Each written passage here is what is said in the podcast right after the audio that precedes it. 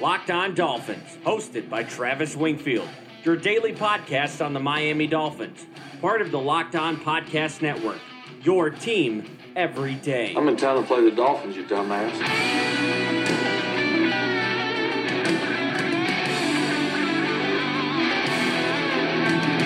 What's up, Dolphin fans, and welcome into the Monday, November the 26th edition of the Locked On Dolphins podcast. I am your host, Travis Wingfield, and as always, I am here to bring you your daily dose of Miami Dolphins football. And on today's show, the Dolphins drop a heartbreaker Colts 27, Dolphins 24, in what was essentially a playoff game. We'll go over the initial impressions from the individual performances, play some sound from Adam Gase's post game presser, and sound off on some of the coaching decisions before we get to the one big thing. But first, before any of that, I kindly invite each and every one of you to please subscribe to the podcast on Apple Podcasts. Leave us a rating, leave us a review, give me a follow on Twitter at Wingfield NFL, follow the show at Locked On Fins, and check out LockedOnDolphins.com, the number one blog in the entire Locked On network. And last but not least, the other Locked On Sports family of podcasts, like the Locked On Heat podcast and Locked On NFL podcast. For all the local and national coverage of your favorite teams, we have a very busy show full of complaints to get to. Let's go ahead and kick things off. That's another Miami Dolphins. First on a Locked On Dolphins podcast today is brought to you by MyBookie, where you play, you win, you get paid. And as all of you likely know by now, the Dolphins lost that game in utterly utter tragic fashion. The second pivotal road game that Miami entered the fourth quarter this season with a two score lead, and out the window it goes. I'll talk about some of the management or mismanagement in the game later in the podcast, but first, we got the quarterback back into the fold, and he played pretty well. The first series was just a really vintage Ryan Tannehill series in command. The fastball shot up the seam that he made early in that drive, the ability to make plays with his legs, the ability to extend later in the game to Leonte Carroo, that fantastic catch that Carroo made. The stat line is propped up, sure, but the definitive, definitive difference between Ryan Tannehill and Brock Osweiler should have been as apparent as ever in this game, and if it wasn't, I'm sorry, you just can't be helped. Kenyan Drake scored a couple of touchdowns in this game, had 96 total yards, but it comes on 13 touches. So he averages about 8 yards per touch, but once again is criminally underused and mismanaged by this coaching staff. I fear that he is never going to see his potential in this offense under this staff. And Frank Gore continues to just play completely awesome football. And he had a great quote after the game that sounds like about the only damn accountable person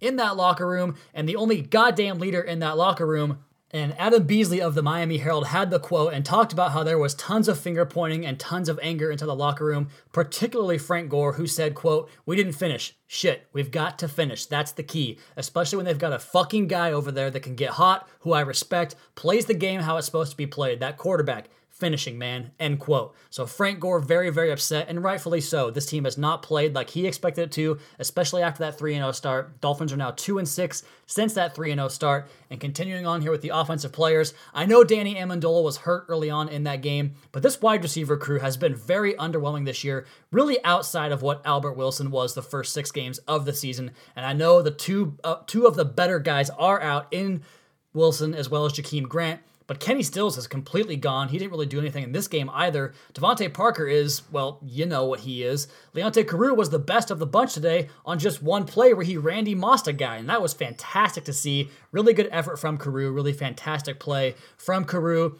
The tight ends, Mike Gesicki grabs a catch and then promptly fumbles. His rookie year, a complete wash so far. The offensive line, I thought it was fine. Tannehill only got sacked one time. The Dolphins ran the ball for 113 yards on just 25 carries, so more than four yards per carry from them. Like I said, the one sack, pretty good pass protection throughout the day, but the pre snap penalties came back to being a massive, massive issue like they were in 2017. They had kind of gone away for the most part until today, and they really, really hampered the Dolphins' offense. Ted Larsen gets thrust back into the lineup after Wesley Johnson leaves the lineup. Jake Brendel has to slide from left guard to center, and Larsen continues to get his ass beat as he has all year, over and over and over again. He is a player that I would cut come Monday morning.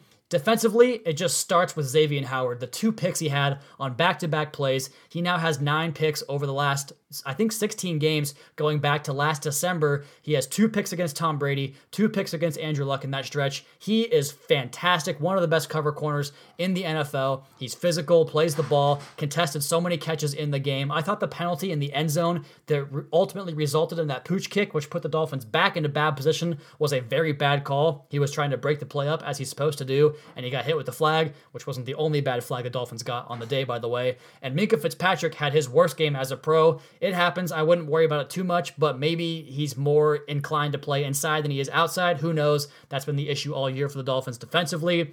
And speaking of the other corner that got some run on the outside earlier in the year, Bobby McCain was completely turned around and lost on that game defining play to Chester Rogers, where Andrew Luck broke free, threw the ball to the corner, and set up the game winning field goal. McCain, uh, up and down day for him again. Cameron Wake is still an absolute terror for right tackles. He had a great pass rush, a great strip sack, almost got the fumble recovery, but he got the ball out, forced the Colts back, forced a missed field goal from Adam Vinatieri, and he was causing pressure throughout most that game off that left side of the Dolphins defense, off the right side of the Colts offensive line. And these linebackers are really what we have to talk about in this game because as much as the Dolphins did well on defense to force some turnovers, get some takeaways, and get off the field several times, the Colts went up and down the field several times in this game, and a lot of that had to do with linebackers being completely vacant in coverage and being completely misfit in the running game. Kiko is one of the worst linebackers in the NFL, and I see people talk about his amazing season all the time. Quit looking at the box score. Watch the plays, watch the games, watch where he's completely washed out. Watch him try to get guys aligned, watch his run fits, watch him in coverage. He's terrible. He has to go. He is the biggest culprit on this defense. Raekwon McMillan, a complete nightmare in coverage, got lost lost on that first touchdown to Eric Ebron. Maybe it was Jack Doyle. I don't know. One of those tight ends. He makes a play every game that makes you scratch your head and wonder what the hell he's doing. Jerome Baker had a bad game. Like I said, rookies, it's going to happen. Just one of those games for him. I think he'll bounce back. The linebacker play, though, in general, is just crippling this defense yet again. You can probably say that going back on 10 years now. But for me, I would go forward with the two young bucks the rest of the way as your two primary linebackers. We know that will never happen, but Kiko's not a part of this team's future. At least he sure as hell better not be. There was a lot of good from the individuals today, and I still think this team has enough talent on the roster. Needs some more, obviously, but they're not a terribly talent devoid team. But the game management and coaching remains an issue. And next, we'll go over some of that inexcusable game management and the situations on the podcast. But first, a word from MyBookie. And even though the Dolphins didn't win the game on the field, they did cover the spread. And if you're looking for some action on some NFL games this year, you got to check out MyBookie, the best bet you'll make all season long. I would only recommend a service to my listeners that has been good to me. That's why I'm urging you to make your way to MyBookie, where you win, they pay. They've been in business for years, have great reviews online, and their mobile site is so easy to use. They also have in game live betting, over unders on fantasy points scored, and the most rewarding player perks in the business. And MyBookie is currently slammed with new betters and wants to give everybody the best possible customer service. So if you're willing to deposit your money after 7 p.m. Eastern, they'll give you an additional $25 free play on deposits over $100. Join now, and MyBookie will match your deposit dollar for dollar when using promo code LOCKED ON to activate that offer. Visit MyBookie online today. That's M Y B O O K I E. And don't forget to use the promo code LOCKED ON when creating your account to claim up to $1,000 in free play money. Hold out until after 7 p.m. and catch an extra $25 free play by using promo code LOCKED ON 25. That's MyBookie. You play, you win, you get paid.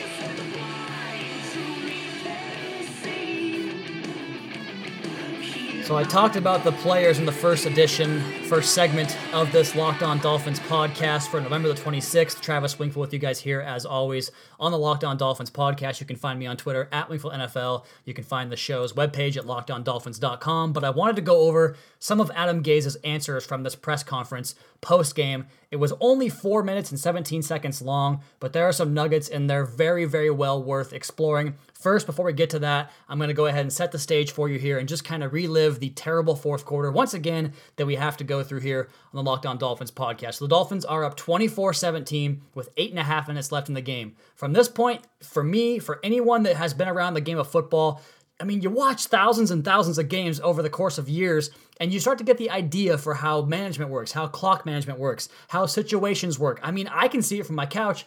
I don't know that Adam Gase has that same built in type of mentality when it comes to managing games. For me, there's three possessions left in the game at that point two for me and one for the opposition because I have the ball right now. That means in order to lose, they're going to have to score a touchdown and stop us twice and then beat us in overtime. Sounds very easy, right? Well, not for Coach Gase. Granted, I liked the aggressiveness to start the first drive before the meltdown happened. Two incomplete passes, that's totally fine with me. I get it. I want to be aggressive. Like I said, I view those offensive possessions as just as much as a chance to win the game as I do have a chance to win the game by getting a stop on defense. Getting points makes the defense not even have to take the field. So I approach the game that way. Two chances. Why rely on just one faction of your football team? But then, then on third and 10, they surrender. They wave the white flag, they run the football, they punt, and have taken just 20 seconds off the clock in doing so. Make up your damn mind. Either go down swinging or don't. If you're going to run the ball on third and 10, run it on first and 10, run it on second and 9, and run it again and get the minute and a half off the clock that you desperately need to get off the clock. I don't understand that process. I never did, I never will. Waffling will get you nowhere, Coach Phil. I mean, Coach Gase. Next drive, granted, it starts at the six yard line. It's a tie game. There are four minutes and 20 seconds left in the game. If you get one first down, the Colts probably have to wait until overtime to even have a shot to get the football back to beat you. Instead, Miami runs it headfirst into a wall of Colts. Both safeties were up and playing the run. They knew it was coming. And then it gets even worse. You run a fucking tunnel screen, which the Colts also knew was coming, by the way, to DeVante Parker, one of the least imaginable run after the catch receivers receivers in the business. And if it wasn't bad enough you're throwing to Parker, you have Kenny Stills as his point man for the lead block on that play. He's one of the worst blockers in the NFL on the outside. And to make matters even more funny, he gets hit with a holding call that they eventually decline. So, LOL there. And then the cherry on top, the icing on the cake, whatever you want to call it, however you want to dress it up, the third and 10 draw play. This decision literally, it literally tells the Colts, I don't think you can gain 25 yards with two minutes on the clock with Andrew Luck as your quarterback because punting the ball from your own end zone right there with a 45 yard net, give or take, puts the Colts at their own 40 yard line. How in the hell do you think that's a good idea? Why don't we just go to Coach Gase himself and find out what his thinking was behind some of these calls and decisions? Well, they ran what we thought they were going to run. They pressured us both times. So, you know, we got guys wide open. You know, we got to protect and you got to be able to make those plays. Okay, so you're talking about making protection, making the plays, whatever it is aren't these the guys that you brought in, your guys, this group of guys that you loved? Wasn't this the offseason that was all about you and what you wanted to run your program and your system? Well, trust them then. You don't trust Ryan Tannehill, obviously. You keep talking every week about how we didn't get the right protection, we didn't get the right routes, we had open guys, we didn't make the throw. Well, Coach, who the fuck does that fall on then? You, the players, the decision to bring those players in? Someone's got to be held accountable, and I'm sick of these press conferences where there's absolutely no accountability. So then the Dolphins beat writers go on to ask him why he didn't trust Ryan Tannehill on that final drive when the Dolphins had a chance to go win the game in a tie ball game, and asked about the situation and what was going on with the decision to run the run, to run the football the first play, run a tunnel screen the second play, run the football the third play. I don't know how to trust him. It wouldn't matter who was back there. That's a, that's a shitty situation to be in. Shitty. It's third and long. It's on the cuss word. You're backed up. Like it's a bad situation. I've been in that end zone before, and I watched a Hall of Fame quarterback get sacked for a safety. So I mean, in this building. So because he saw Peyton Manning get sacked in that end zone, I assume that's who he's talking about in that building. Because he saw Peyton get sacked for a safety, that means we have to punt the ball back to Andrew Luck with two minutes to go and only needing 25 yards to win the game. I mean, you talked all this time about Ryan Tannehill being your guy. We have to get our quarterback back. We finally got the quarterback back. He was happy all week in the pressers, and then that's the trust level you give him. The ball's at the six yard line. I mean, a, a sack is a sack. I mean, what difference does it make? If you get sacked or you punt the ball from that spot, you're going to lose the game either way. So I don't understand why you can't find a max protection, find an easy throw, find an easy completion. Everybody else can in today's NFL, but you guys can't. And then we fast forward here a few minutes in the press conference, and this is where things really, really twist the knife in my gut personally because he changes his tune and he kind of changes the overall message regarding how they were forced into a certain box because of the situation. And right here, they ask him about what he thought about that Colts final drive, the game winning drive, and how it happened the way it did. Branchy's got the guy wrapped up, and it looks like we're going to have a sack and we're going to get the ball back. You know, that's what's tough about Andrew Luck if that's what's tough about Andrew Luck, then don't give him the fucking ball back. Go for it. Go go for that fourth down if you have to. You know in today's NFL, these teams, these offenses, they're gonna find a way to score late. That's what Andrew Luck does every single week. That's what Tom Brady does, Russell Wilson, Aaron Rodgers. You give these guys the ball late, they're gonna do it. He just admitted it on the press conference, con- totally contradicted himself in admitting that Andrew Luck was going to hurt them, and yet he was willing to run the ball on third and ten anyway. So from there, Gase continues to hem and haw, pulls the, the hat down over his eyes a little bit more, and they ask him why he ran the ball on that third and 10. Was it just because of the situation, or why did you run the ball there? And you ran into the line, is that just because of where you are? Yeah, that's the field position. I mean, the safety's coming down the other way. We, we didn't block anybody. I mean, that's what bothers me more than anything. Well, Adam, you talk about the injuries. You talk about the group of guys that you have that came in here and you wanted to make a certain splash with those guys. Josh Sitton's out, Dan Kilgore's out, Wesley Johnson's out. Well, then why are you calling that play? Of course, it's not your fault. It's not the play caller's fault. It's not the offense in general's fault. It's the guys not blocking and executing the way you want them to. And I get that. That's the idea in the press, or that's the idea that you convey to the team. But in the press, take some accountability because everyone's pointing at you right now, and you just still seem like you're failing to see it. I get you're a very smart football guy. I get all that. But the egotistical manner in which you approach these press conferences and refuse to take accountability, it's really wearing thin on the fan base, especially when you couple it with some really horrendous play calls down the stretch. So then the Dolphins beat writer that asked the same question comes back and asks a fantastic question referring to two previous plays which the Dolphins were in third and 10 and ran draws on those plays. He asked what was different from those two plays compared to the third and 10 at the end of the game because you you've already told us that field position was why you ran the ball on that third and 10. So why did you run it on third and 10 on two previous possessions? It was where we are in the field, Lie. what, I, what I'm looking to do when managing the game. You're not managing the game. I mean, we turn the ball over a little bit on third and longer down in distances. So now he's going back to that Cincinnati game, blaming the turnovers or whatever it might be, blaming the personnel, once again, taking no accountability for the fact that he turtled into his own body and just became a shell of a head coach, a shell of a play caller, a shell of an aggressive guy that wants to take an offense down the field and win the football game. He backed out of it on the field, he backed out of it in the press conference, and that's why we're going to get to our one big thing on the next side of the podcast here, the Locked On Dolphins podcast. Your host, Travis Wingfield, at Wingfield NFL, at Locked On Fins.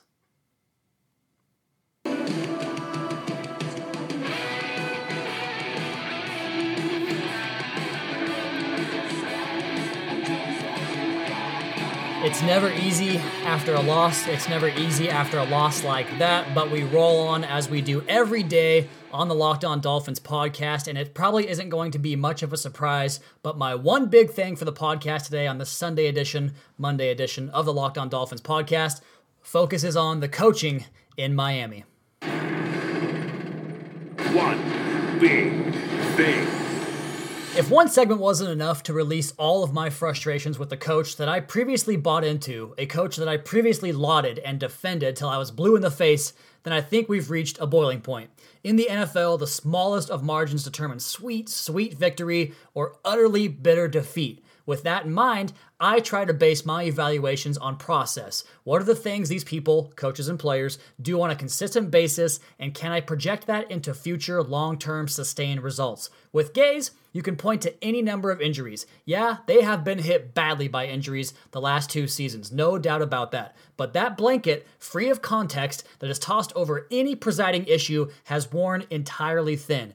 Yes, you do get credit for putting up a 10 point lead on the road going into the fourth quarter against a hot team without some of your best players. That's great. But all is forgotten when you shrivel down the stretch, show poor process, and wind up with worse results. We just went over the Indy game, so that's fresh, but how about removing a two month old band aid and revisit the horrendous Cincinnati Bengals loss back in October? The one where Marvin Lewis, Marvin Lewis, thanked the Dolphins and their coaches for not helping Sam Young and let him one on one protect with the game on the line on the edge in a very crucial position in a crucial spot in the game. Miami bounced back the following week with an exceptional plan against the Bears and backup quarterback Brock Osweiler. They condensed the formations, they chipped Khalil Mack, and they found a way to move the ball against the league's very best defense. But here we are, six weeks after the fact, and we're asking the same exact questions. You're a guru. You assembled the offense. Where is your faith in that offense? Why do you lack faith in the guys that you specifically brought in in the face of mass scrutiny regarding the exodus of most of the Pro Bowl players you had on the roster? There's an accountability issue, there's a poor process issue, there's an overall lack of general understanding of game management and game theory. Two years in, it was okay to sweep things under the rug and chalk it up to a learning experience, a learning curve, if you will. But now we're 41 games into the Adam Gase experience, and we're seeing the same issues that occurred in year one here now in year three. It's fitting that Adam Gase's post-game pressers tend to conclude with the same monotone answer every single week. Quote, we've got to look at the film and we've got to get a few things corrected. End quote. Well, in this business, you either get them corrected or you look for employment elsewhere. It's that simple. It's year three, and the same issues persist. In 2011, Stephen Ross spinelessly had Tony Sparano return for a job that he was certain to lose midseason. 13 games into his fourth year in charge, Tony was dismissed. Rest in peace, Tony. Fast forward another four years, and Joe Philbin inexplicably returns for a fourth season and survives just four games after getting drubbed back to back weeks by Buffalo and New York. Four years later, we may as well have Bill Murray in the big chair because we're stuck in Groundhog's Day, and I'm not sure that Stephen Ross has the stones nor the insight to make a change before he has to punt in the middle of yet another season in 2019. All right, guys, that's my time for the podcast today. You all, please be sure to subscribe to the podcast on Apple Podcasts. Leave us a rating, leave us a review. Check out the other Locked On Sports family of podcasts for all your local and national coverage of your favorite teams. Follow me on Twitter at NFL. Follow the show at Locked On Fins and keep up to date on our daily Dolphins blog over at LockedOnDolphins.com. You guys have a great rest of your night. Try and enjoy the week. We'll be back tomorrow for another edition of the Locked On Dolphins podcast, your daily dose for Miami Dolphins football. Fins up.